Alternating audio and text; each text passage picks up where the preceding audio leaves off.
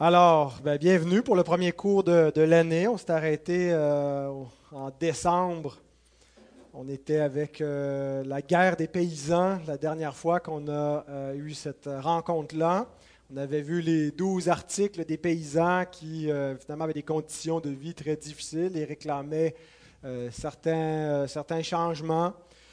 et puis, on a vu l'intersection entre la révolte des paysans et la réforme entre autres parce qu'un des anciens collaborateurs de Luther, Thomas Munzer, euh, euh, a vraiment suivi le, train des paysans et puis euh, plusieurs ont associé cette révolte-là à la réforme. Alors Luther s'est impliqué, entre autres par écrit, d'abord par un texte qui s'intitule Exhortation à la paix un deuxième texte plus connu et qui euh, est resté dans l'histoire comme euh, un, peu une honte euh, de la part de, Luther, c'était le, fameux traité contre les hordes pillardes. et bon, on avait regardé les, les éléments les plus dérangeants dans ce texte-là. Puis finalement, Luther était obligé de publier quelques mois plus tard une missive pour un peu répondre à ce que les gens pensaient là, de ce de cette, euh, euh, ce, pas ce traité, là, mais cette invitation aux autorités de mettre fin à cette révolte-là.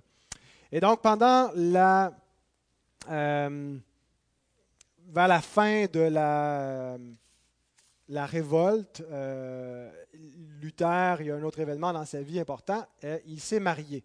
Donc, en plein de, pendant qu'il y avait euh, la fin de cette révolte-là et que les autorités commençaient à écraser les paysans. Donc, Luther, euh, au mois de juin 1525, va célébrer son mariage. Alors, c'est de ce dont nous allons parler aujourd'hui, le mariage de Luther avec Catherine de Bord, Katrina von Bora, dire donc Catherine von veut dire de, Catherine qui vient de Bord.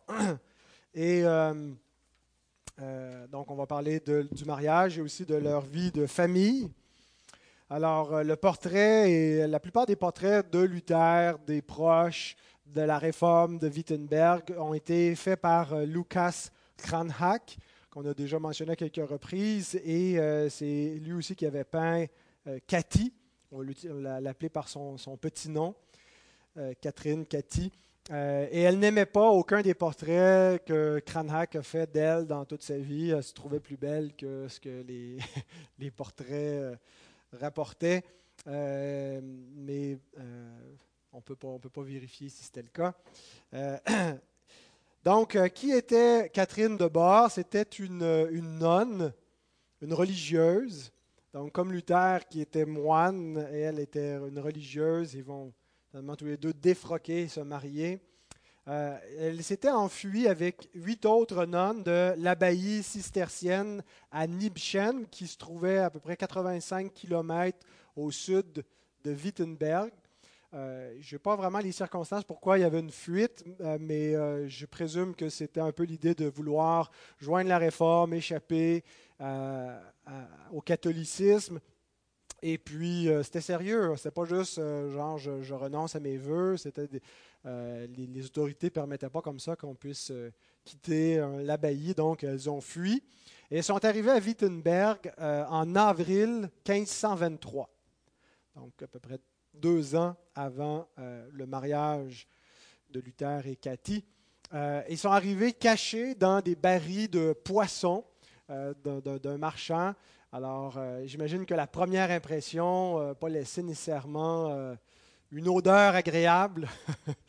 et ce n'est pas ce, que, ce, qui a dû attirer Luther envers Cathy.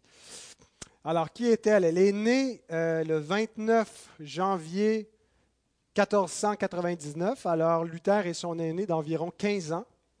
Ce n'est pas tout à fait René et Céline, qui avaient 22 ans, je pense, mais quand même une bonne différence d'âge. Quand ils se sont mariés, euh, elle avait 26 ans et lui avait 41 ans. Donc, c'était déjà, euh, déjà bien, sa vie était déjà bien entamée. C'était un vieux garçon. Euh, d'ailleurs, quand on lui demande qu'est-ce que ça a changé dans ses habitudes de vie d'être maintenant un homme marié, il disait avant, il ne changeait pas la paille de son lit avant qu'il y ait de la moisissure causée par sa transpiration.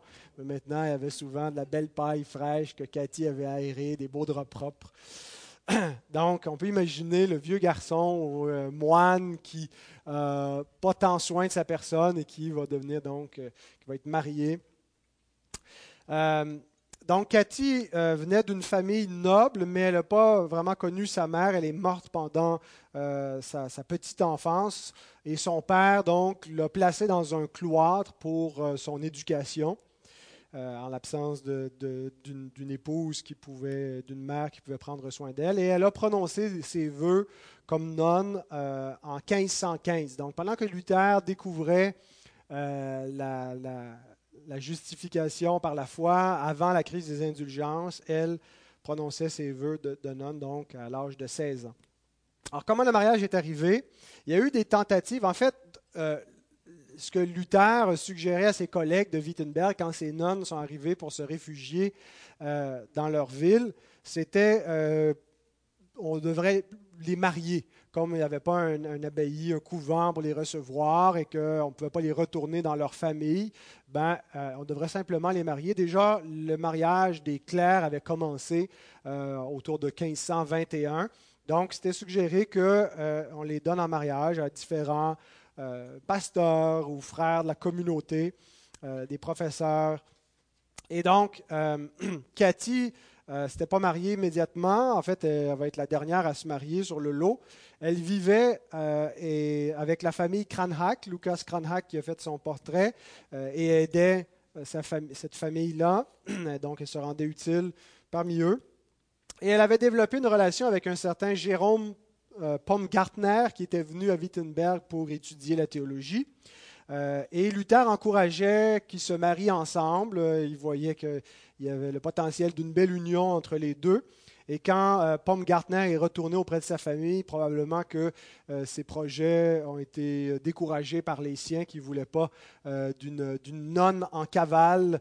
Ça, regardait mal. Et c'était une famille quand même de nobles, une famille importante, la famille Baumgartner. Donc, il ne s'est rien produit de cette relation-là. Ensuite, il y a eu des tentatives de la marier avec euh, le docteur Caspar Glatz, qui était le successeur remplaçant de Karlstadt, après que Karlstadt a été démis, a été renvoyé.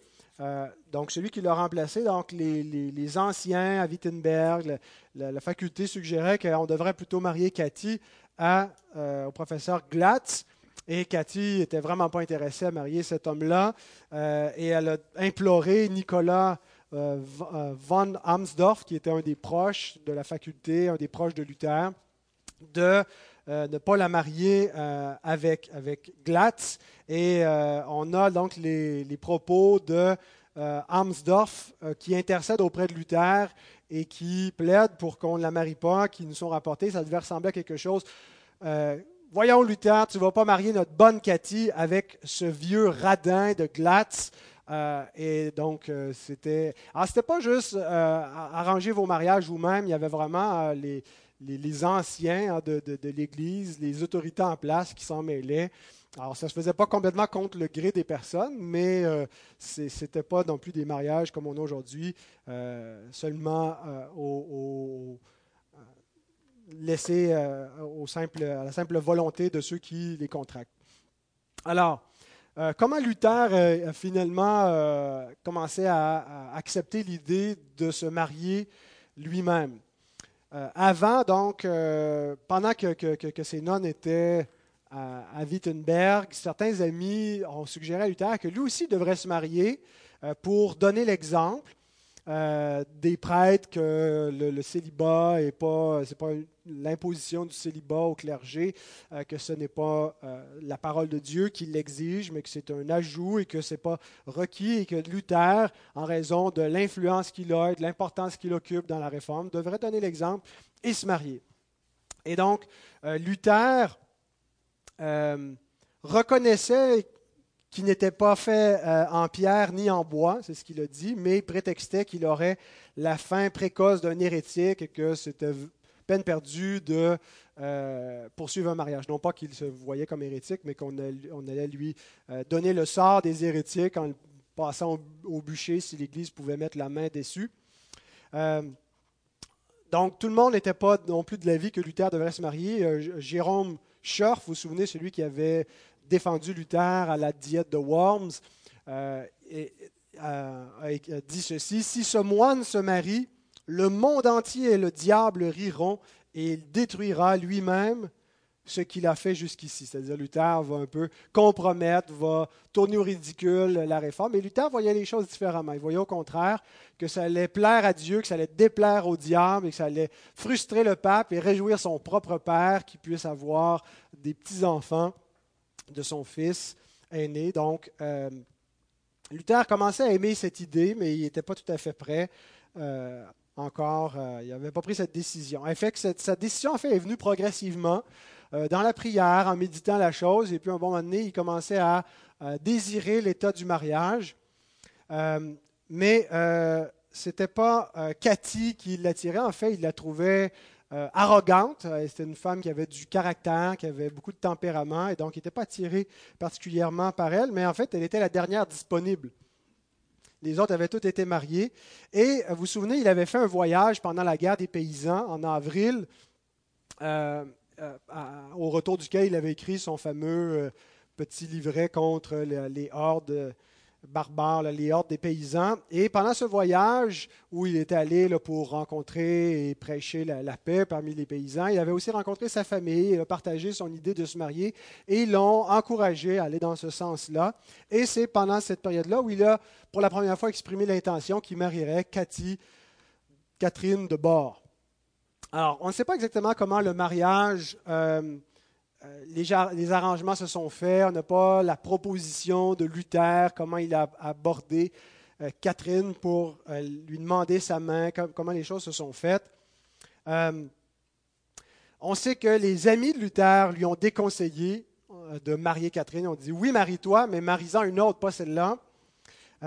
Mélenchon lui-même était absent, donc il n'a pas été présent lors du, mariage. Il était absent pour euh, euh, un voyage. Euh, et puis, quand il est revenu et puis que c'était chose faite, Luther était déjà marié, il a, reproché à Luther de s'être marié pendant la guerre des paysans, comme c'était vraiment insensible, alors que c'est le chaos dans l'Allemagne, euh, il, y a du sang qui coule et on a besoin de ton leadership pour apaiser les choses. Et toi, tu te maries pendant ce temps-là. Alors, il a, vu ça d'un mauvais oeil, mais Luther ne voulait pas laisser traîner, justement, dès que, les rumeurs allaient commencer, que Luther allait se marier, avec qui allait se marier. Donc, euh, il a décidé de faire ça rapidement. Et c'est un mariage assez intime qui a eu lieu le 13 juin 1525. C'était un jeudi.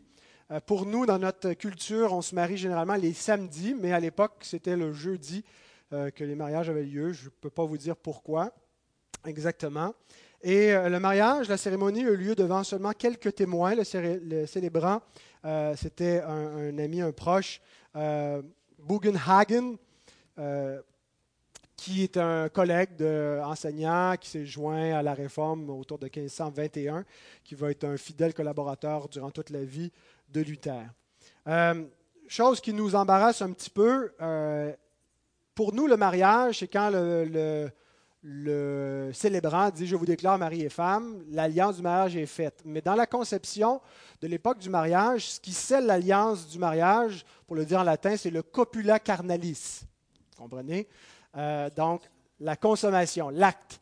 Et ça devait être fait immédiatement après la cérémonie du mariage et devant témoins c'est pas nécessairement devant tout le monde. Euh, c'est pas tous les mariages qui étaient consommés devant tout le monde. Et j'imagine que c'était pas non plus euh, des grands ébattements. Là. Ça devait être plutôt réservé, mais beaucoup de personnalités connues, euh, le roi Louis XIV et tout ça, ont dû consommer leur mariage publiquement. Ce pas la place publique, mais il devait y avoir un ou deux témoins. Et je pense que c'est Bugenhagen qui a été témoin, c'était une des expériences les plus troublante de, sa vie. On peut imaginer aussi pour cette jeune nonne qui, euh, donc, il y a quelques mois à peine, était encore nonne et puis là, consomme un mariage. Mais en tout cas, euh, ce n'est pas notre monde, ce n'est pas notre époque, ce n'est pas notre culture, les choses se faisaient différemment. Euh, il y a eu néanmoins une grande célébration par la suite, euh, environ deux semaines plus tard, le 27 juin, où là, les parents de Luther étaient présents, les amis et en fait beaucoup de personnes aussi de la, de la ville. Les autorités de Wittenberg lui ont donné de l'argent en cadeau, ainsi qu'un baril de bière. L'électeur, le nouvel électeur, parce que l'électeur Frédéric est décédé un peu avant, le 5 mai 1525. Euh, et donc, euh, celui qui a succédé au prince euh, Frédéric, c'est son frère Jean. Et donc, comme cadeau de mariage, il leur a offert le cloître des Augustiniens, où donc les Augustiniens habitaient, où Luther vivait. C'était le cadeau de noces, donc, qui aujourd'hui est appelé le Luther House, la maison des Luthers. C'est un peu un musée, là, et c'est là que Luther va vivre avec sa femme et sa famille. Donc, parlons un peu de, la vie conjugale. Ce n'est pas un mariage qui est né d'une histoire d'amour, il n'y a pas eu de coup de foudre initialement, mais ça a quand même donné un mariage heureux. C'était pas juste, euh, ça pas de juste donné un mariage de circonstances. Il faut se marier pour euh, la vie, la vie commune et prendre soin l'un de l'autre euh, comme une simple nécessité pragmatique, mais euh, ils ont développé une romance, ils ont développé une affection l'un pour l'autre avec le temps, même si ce n'était pas euh, dès le départ quelque chose qui était présent. Et on le voit à la façon que Luther euh, parle de sa femme dans ses écrits, les noms qu'il lui donne. Il l'appelle son épître aux Galates, entre autres parce que l'épître aux Galates, c'était la préférée de Luther. C'est là où il trouvait que l'Évangile était le plus clairement exposé. Il y a un beau commentaire sur l'épître aux Galates. il l'appelait aussi euh, catena pour faire un jeu de mots en latin avec Katrina, catena qui voulait dire ma chaîne. Donc il l'appelait sa chaîne parce qu'il était lié à elle, enchaîné à elle. Il l'appelait l'étoile du matin de Wittenberg parce qu'elle se levait à 4 heures le matin avant tout le monde. Il y avait beaucoup de travail, il faut dire. C'était un peu comme une vie euh, d'agriculture. Il y avait du bétail euh, à s'occuper. Et donc, Catherine était levée très tôt chaque matin. Il l'appelait sa pieuse, fidèle et dévouée épouse, toujours aimante, digne et magnifique. Au niveau de leur euh, revenu financier, Luther n'avait pas un gros revenu parce que jusqu'alors, il n'y avait pas vraiment de salaire. Il vivait de sa pitance de moine. Euh, qui était suffisante. Il était logé, nourri, puis euh, euh, il n'y avait pas de revenus, de profit pour ses livres. Donc, il vivait avec seulement ce qu'il avait besoin, mais c'est différent une fois qu'on est un homme marié, qui s'apprêtait à être un père de famille.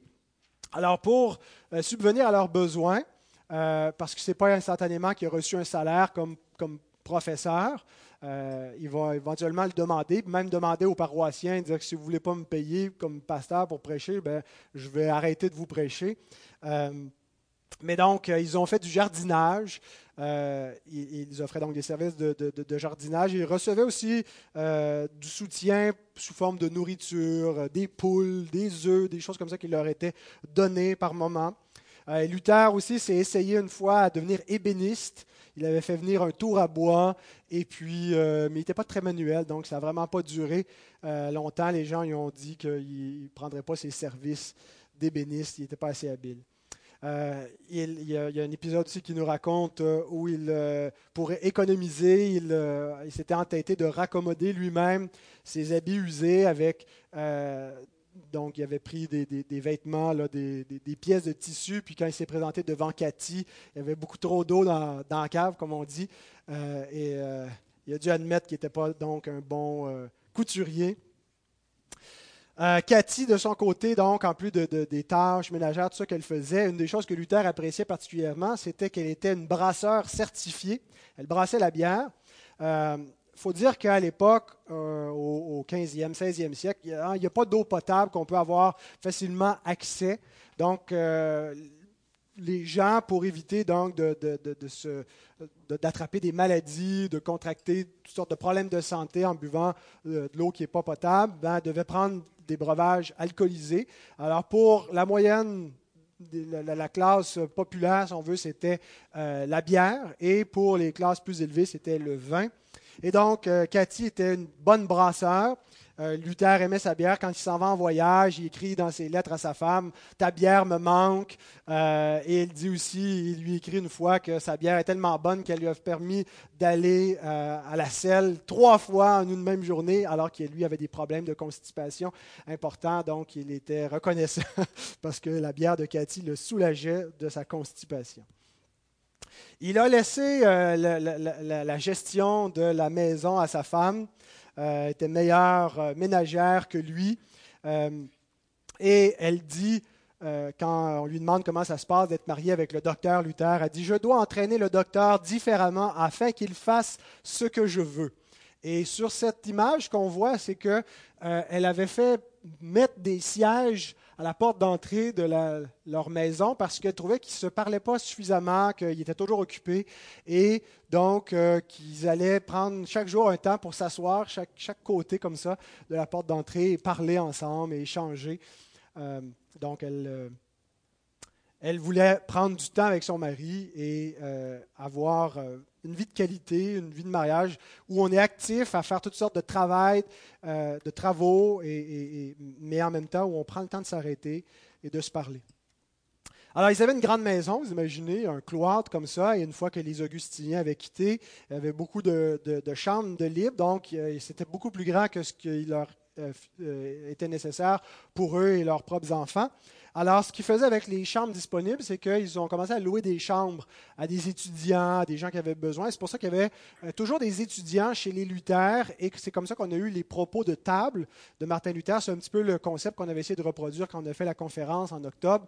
Euh, les, propos de table, assis autour de la table, donc parce que les gens venaient, discuter, buvaient avec euh, le, professeur Luther et puis recueillaient ses propos. Donc il y a des gens des choses stupides qu'il pouvait dire des fois, mais des choses aussi très intéressantes. Mais c'est très humoristique. C'est là où on trouve le Luther le plus coloré dans les, propos de table qui ont été euh, publiés euh, après sa mort. Donc, beaucoup de gens, des, visiteurs, de la famille qui vont être là. au niveau des enfants, ils ont eu six enfants en tout. Euh, euh, et, on voit sur la, scène là, presque toutes les scènes familiales qui nous sont rapportées de, Luther et sa famille, c'est toujours avec de la musique. Luther était musicien, jouait de la lyre, il a composé quelques cantiques qu'on chante encore aujourd'hui. Euh, et en fait, Jean-Sébastien Bach, on dit s'il n'y avait pas eu Luther, il n'y aurait pas eu Jean-Sébastien Bach. C'est, Luther qui l'a inspiré par ses textes et il a mis beaucoup des hymnes de Luther en, en symphonie. Donc, euh, on peut imaginer une, famille musicale où il y, avait, les chants, il voyait la nécessité d'enseigner le peuple euh, par, la musique, comme il y avait beaucoup d'analphabétisme. La musique, c'était une bonne façon de leur faire apprendre des textes bibliques, d'enseigner des vérités euh, théologiques aux enfants. Alors, il utilisait ce moyen-là. Leur premier-né, Hans, qui est né le 7 juin 1526, donc une année après leur mariage, leur premier enfant est né. Euh, il va pratiquer le droit. Il a vécu jusqu'en 1575.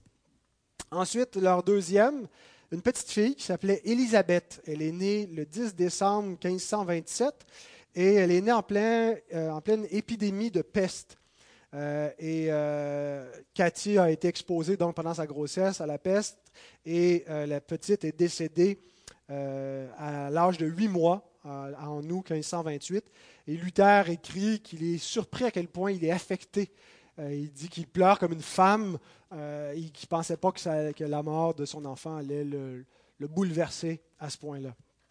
Ensuite, ils ont eu euh, leur troisième enfant qui était une fille, la petite Magdala. Alors, vous voyez sur la scène où Luther était pleuré parce qu'il va la perdre également, mais elle va vivre jusqu'à l'âge de 13 ans. Elle est née le 5 mai 1529. Et Luther va être très proche de cette, de cette fille-là. Euh, il y a des, des textes euh, qui nous parlent de, de, son décès qui sont très difficiles à lire, surtout quand on est parent, où Luther prépare sa fille à mourir. Euh, et, bon, elle a une maladie, ça, ça, se dégénère et c'est évident qu'elle s'en va à la mort et euh, il, prépare son âme. Euh, il, veut, il, est un père auprès d'elle, mais il est un berger, il est un pasteur.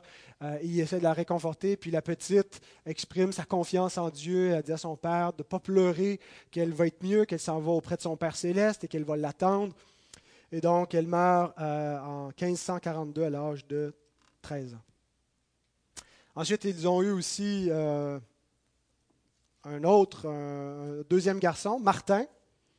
Euh, qui est né en 1531 et euh, mort en 1565 à seulement 34 ans. Euh, qui a eu un peu la vie d'un théologien manqué et alcoolique. le fait justement qu'on devait boire de l'alcool pour éviter, souvent les enfants même commençaient avec de petites quantités à boire du vin ou de la bière étant jeunes. Et puis, alors il y avait beaucoup d'alcoolisme et ça a été donc le cas de, son fils. Le docteur Truman dit dans, son cours, peut-être s'il n'avait pas appelé Martin, il y aurait eu une destinée différente, mais qu'il a essayé d'être aussi bon théologien que son père et a eu peut-être toute la vie l'impression d'arriver euh, de ne pas arriver à l'achever de son père, mais en tout cas, il y a eu une destinée plutôt tragique. Ensuite, il y a eu un autre fils, Paul, euh, qui est né en 1533 et mort en 1593. Donc, lui a été médecin et alchimiste. Et la lignée mâle de Luther s'est préservée par ce fils-là jusqu'en 1759. Et finalement, le sixième enfant, qui est une fille, donc trois garçons, trois filles, Margaret, euh, qui est née en 1534. Elle est morte en 1570. Elle est décédée à 36 ans après avoir eu neuf enfants. Et la lignée de ce côté-là se prolonge jusqu'à aujourd'hui. Euh, donc, ce n'est pas une, lignée euh, qui porte le nom de Luther, parce que c'est par sa, par sa, fille, mais donc il y a des, enfants, des descendants jusqu'à aujourd'hui. mais en plus de leurs six enfants, ils ont hébergé les six enfants de la sœur de Luther qui est décédée. Euh, le gouvernement ne prenait pas en charge, hein. c'était, les familles. Et donc, euh, c'était une maisonnée remplie d'enfants, remplie de visiteurs continuellement. On se demande comment Luther arrivait à, travailler dans cet environnement-là.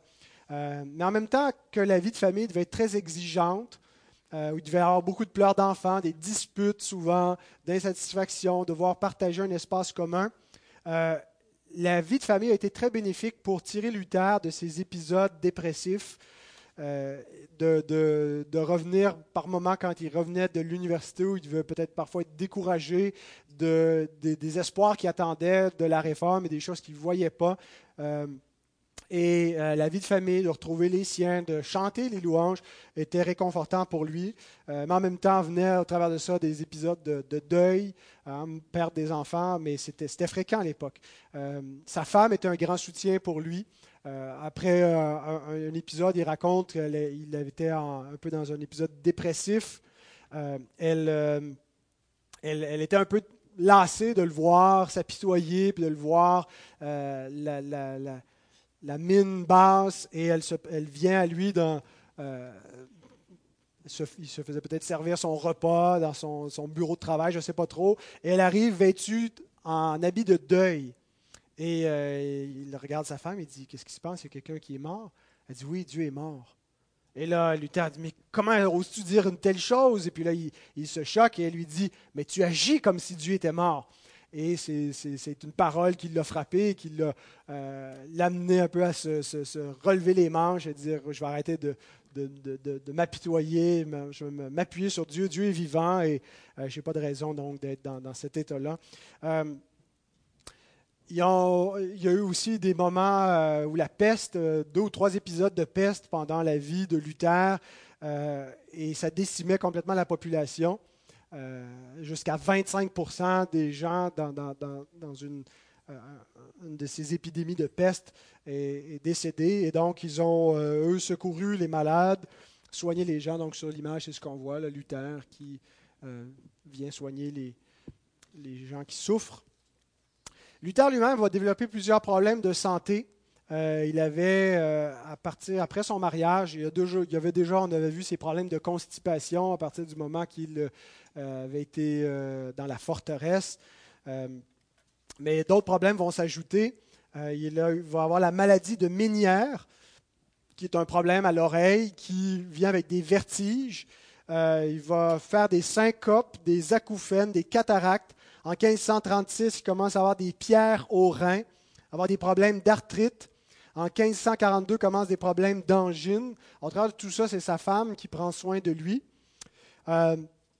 Et euh, en 1546, Luther entreprend un voyage. Il est, vieux, c'est un des derniers portraits de sa vie. 1546, il a 62 ans. Et il fait un voyage, c'est la, troisième fois qu'il retourne pour régler des problèmes, euh, un litige qui implique des membres de sa famille. et euh, qui touche là, le travail à la mine, les travailleurs avec les autorités de Mansfield. Et Luther, par son importance, sa posture qu'il a, vient un peu euh, faire, essayer de faire la, médiation et de régler euh, le litige en cours pour, entre autres, parce qu'il est soucieux du bien-être des travailleurs et de, des membres de sa famille, ses frères et ses neveux, tout cela. Et donc, euh, ça va être son dernier voyage, parce que c'est pendant ce voyage qu'il va euh, décéder. Euh, il va prêcher son dernier sermon le 15 février 1546, qui n'est pas un fameux sermon, ben, qui n'est pas un, sermon fabuleux. Il prêche contre les Juifs. On va faire un, cours aussi, on va parler de, de, Luther par rapport aux Juifs avant de passer un prochain réformateur. Il nous reste peut-être deux cours avec Luther, mais donc, euh, et il meurt deux jours après son dernier sermon. Euh, il a un malaise cardiaque le 17 février. Euh, il est alité, il va être entouré donc des gens qui l'accompagnent pour son voyage. Et un de ses collègues, Justus Jonas, voyant qu'il commence à agoniser, lui demande s'il meurt en confessant Christ et la doctrine qu'il a enseignée sur Christ, euh, tient bon jusqu'au bout et qu'il euh, ne se rétracte pas. Et Luther fait entendre un oui résonnant euh, qu'il tient ferme sur la doctrine de Christ qu'il a confessée, sur la justification par la foi seule. Alors, il s'éteint pendant la nuit du 18 février. Encore une fois, c'est un portrait de Lucas Cranach, qui donc est sur, son lit de mort, Luther. et c'est intéressant parce qu'il décède à Eisleben. Et quand, quand, vous allez, par exemple, sur euh, Wikipédia pour regarder un personnage, vous avez euh, généralement en commençant son lieu de naissance et le lieu où il est mort, ou dans la fiche qui résume les, traits euh, biographiques. Et donc, Luther est né et il est décédé à Eisleben, mais il n'a jamais vécu là plus que deux mois pendant sa naissance. Donc, on peut avoir l'impression, juste en regardant sa fiche biographique, qu'il a vécu toute sa vie à Eisleben, mais non, il est simplement né et décédé là. Euh, ses funérailles, donc, sa dépouille est ramenée à Wittenberg. Euh, c'est ses amis Mélenchon et Bugenhagen, qui avaient présidé son mariage, qui font ses funérailles. Et sa tombe est mise dans euh, la, cathédrale de Wittenberg, là où il avait cloué ses 95 thèses, sous la chair. Donc, on la voit aujourd'hui sur cette photo, c'est la, tombe de Luther. Qu'est-ce qui arrive avec Cathy, donc, après la mort? Elle était bien sûr profondément euh, triste de ne pas être auprès de son époux pendant euh, l'agonie de Luther. Euh, ils ont été mariés donc 21 années et la vie après la mort de Luther va être très difficile d'une part parce que là, elle n'a plus les revenus de, son, salaire de, professeur, de pasteur. elle va être soutenue par le, le nouvel électeur Jean-Frédéric, qui c'est le neveu de, de, Frédéric Lesage et le fils de Jean. Donc. Et ce qui va surtout rendre la vie difficile, non seulement pour Cathy, mais pour tous les, euh, protestants, c'est qu'après la mort de Luther, l'empereur Charles Quint décide de faire la guerre aux protestants. Il les a tolérés, il les a laissés aller. Mais quand Luther meurt, c'est un petit peu comme si l'homme qui avait l'influence et qui pouvait rallier tout le monde est plus là. Et euh, une année après sa mort, euh, ses armées arrivent et vont envahir Wittenberg. Euh, il va même venir jusqu'à la cathédrale et, ses soldats lui disent Voulez-vous qu'on le, on, sorte sa dépouille et qu'on le brûle? Et Charles Quint va dire Non, je fais la guerre aux vivants, non pas aux morts. Laissez-le reposer en paix. Euh, mais donc, euh, et Cathy va, fuir et c'est pendant euh, un peu son exil et la fuite, elle va tomber à un moment donné, elle, va se blesser très sérieusement. Elle va être alitée pendant 3-4 mois à, prendre conscience, sombrer dans le délire et va s'éteindre comme ça. Et donc, six ans après la mort de Luther, voilà. Alors, on peut analyser brièvement euh, la, question du mariage de Luther. Je pense que Luther, en raison de l'importance de son ministère, l'influence de sa personnalité, euh, il a restitué jusqu'à un certain point la noblesse de l'ordre créationnel du mariage. Le mariage est méprisé jusqu'à un certain point par euh, les, clercs de, de l'Église. C'est fait pour les laïcs, mais les gens qui veulent être saints, les gens qui veulent atteindre plus rapidement la sainteté, ne se marient pas, ils font des vœux de célibat. Euh, quoique je pense que quand on se marie, on atteint plus vite la sainteté, surtout pour ma femme, c'est dans son cas. Mais il y avait c'était vu le mariage comme si ce n'était pas quelque chose d'aussi noble, d'aussi précieux. Euh, la façon aussi qu'on lisait certains textes de Paul quand il recommande de rester célibataire, entre autres aux veuves, de ne pas se remarier, il leur est préférable et que le mariage, ben, il vient avec des tribulations, des inquiétudes et que ça nous détourne aussi, et il y a le potentiel de ça, celui qui est marié s'inquiète de sa femme, des moyens de lui plaire et vice-versa, tandis que celui qui est seul s'inquiète des moyens de plaire au Seigneur. Et, je pense que ce que Paul dit est valide et que peut-être nous, les protestants, on a jeté le bébé avec l'eau on est allé trop loin en, balayant euh, l'idée d'un célibat consacré pour Dieu, d'un célibat qui n'est pas juste euh, imposé parce que tu n'as pas trouvé quelqu'un, mais qui, est voulu et qui est pour servir Dieu. Je pense qu'il nous manque cet aspect-là. Mais Luther, son mariage, vient vraiment euh, anoblir et restituer euh, l'importance du mariage comme une ordonnance créationnelle qui est sainte, qui est bonne. Et quand Dieu dit au commencement, hein, qu'il regarde toute l'œuvre qu'il a fait, il la contemple, et dit tout ça est bon, ça inclut le mariage. C'est après avoir créé l'homme et la femme et les avoir unis. Euh, également aussi, ce qu'on a avec Luther et Cathy qui se marient, c'est qu'on a pour la première fois depuis longtemps l'image d'un couple marié, un couple pastoral. Euh, les, prêtres de l'Église chrétienne euh, étaient appelés à donner des conseils matrimoniaux, des conseils pour élever les enfants, alors qu'ils étaient célibataires, alors qu'ils ne connaissaient pas nécessairement cette vie de mariage. Et là, on a un couple engagé pour servir Dieu, qui est marié, qui est un modèle pour les gens sur comment vivre le mariage. regardez à vos conducteurs spirituels, la parole nous donne cette exhortation-là. Et là, on a un modèle du mariage, euh, pas qu'il n'y en avait aucun, euh, le mariage était encore euh, d'usage, mais pas donc chez les, les, ministres de la parole et les serviteurs du Seigneur.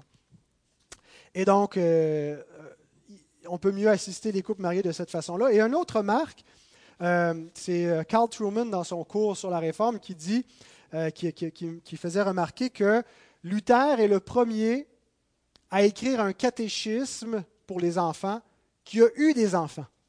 Les catéchismes qui avaient été écrits dans les siècles précédents, destinés aux enfants, ont été écrits par des hommes qui, n'étaient pas pères, qui ne savaient pas exactement ce que c'était. On, peut savoir communiquer avec des enfants sans en avoir eu, puis on peut être un très bon pédagogue.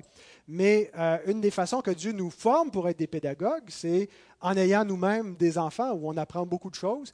Et, ça se voit juste en lisant les catéchistes de Luther que c'est un père qui parle, que c'est quelqu'un qui, c'est pas juste qui a fait ça dans la théorie de son bureau pour enseigner euh, des enfants, mais il comprend comment un enfant réfléchit et c'est très concret, c'est très simple et très accessible. Et d'ailleurs, à sa mort, Luther, ou avant sa mort, euh, a donné les, instructions que les seules choses qui mériteraient d'être republiées après sa mort parmi tous ses écrits, et il en a une tonne, euh, c'est 55 gros volumes qu'on peut avoir tous les écrits de Luther. Euh, il a dit de republier euh, son, traité sur le cerf arbitre dans la, diatribe avec Erasme et ses catéchismes. Donc, euh, voilà au niveau de l'analyse euh, du mariage de Luther. Est-ce que vous avez des questions, des remarques? Le prochain cours, on va continuer avec Luther. Il nous reste deux sessions et demie avec Luther avant de passer à la réforme en Suisse avec Zwingli et on va voir euh, comment il y aura une interaction. Donc là, on est allé jusqu'à sa mort, euh, mais on va revenir un petit peu en arrière la semaine prochaine pour regarder d'autres éléments importants de euh, la vie de Luther et de sa contribution. Donc ce n'est pas la semaine prochaine, mais dans deux semaines.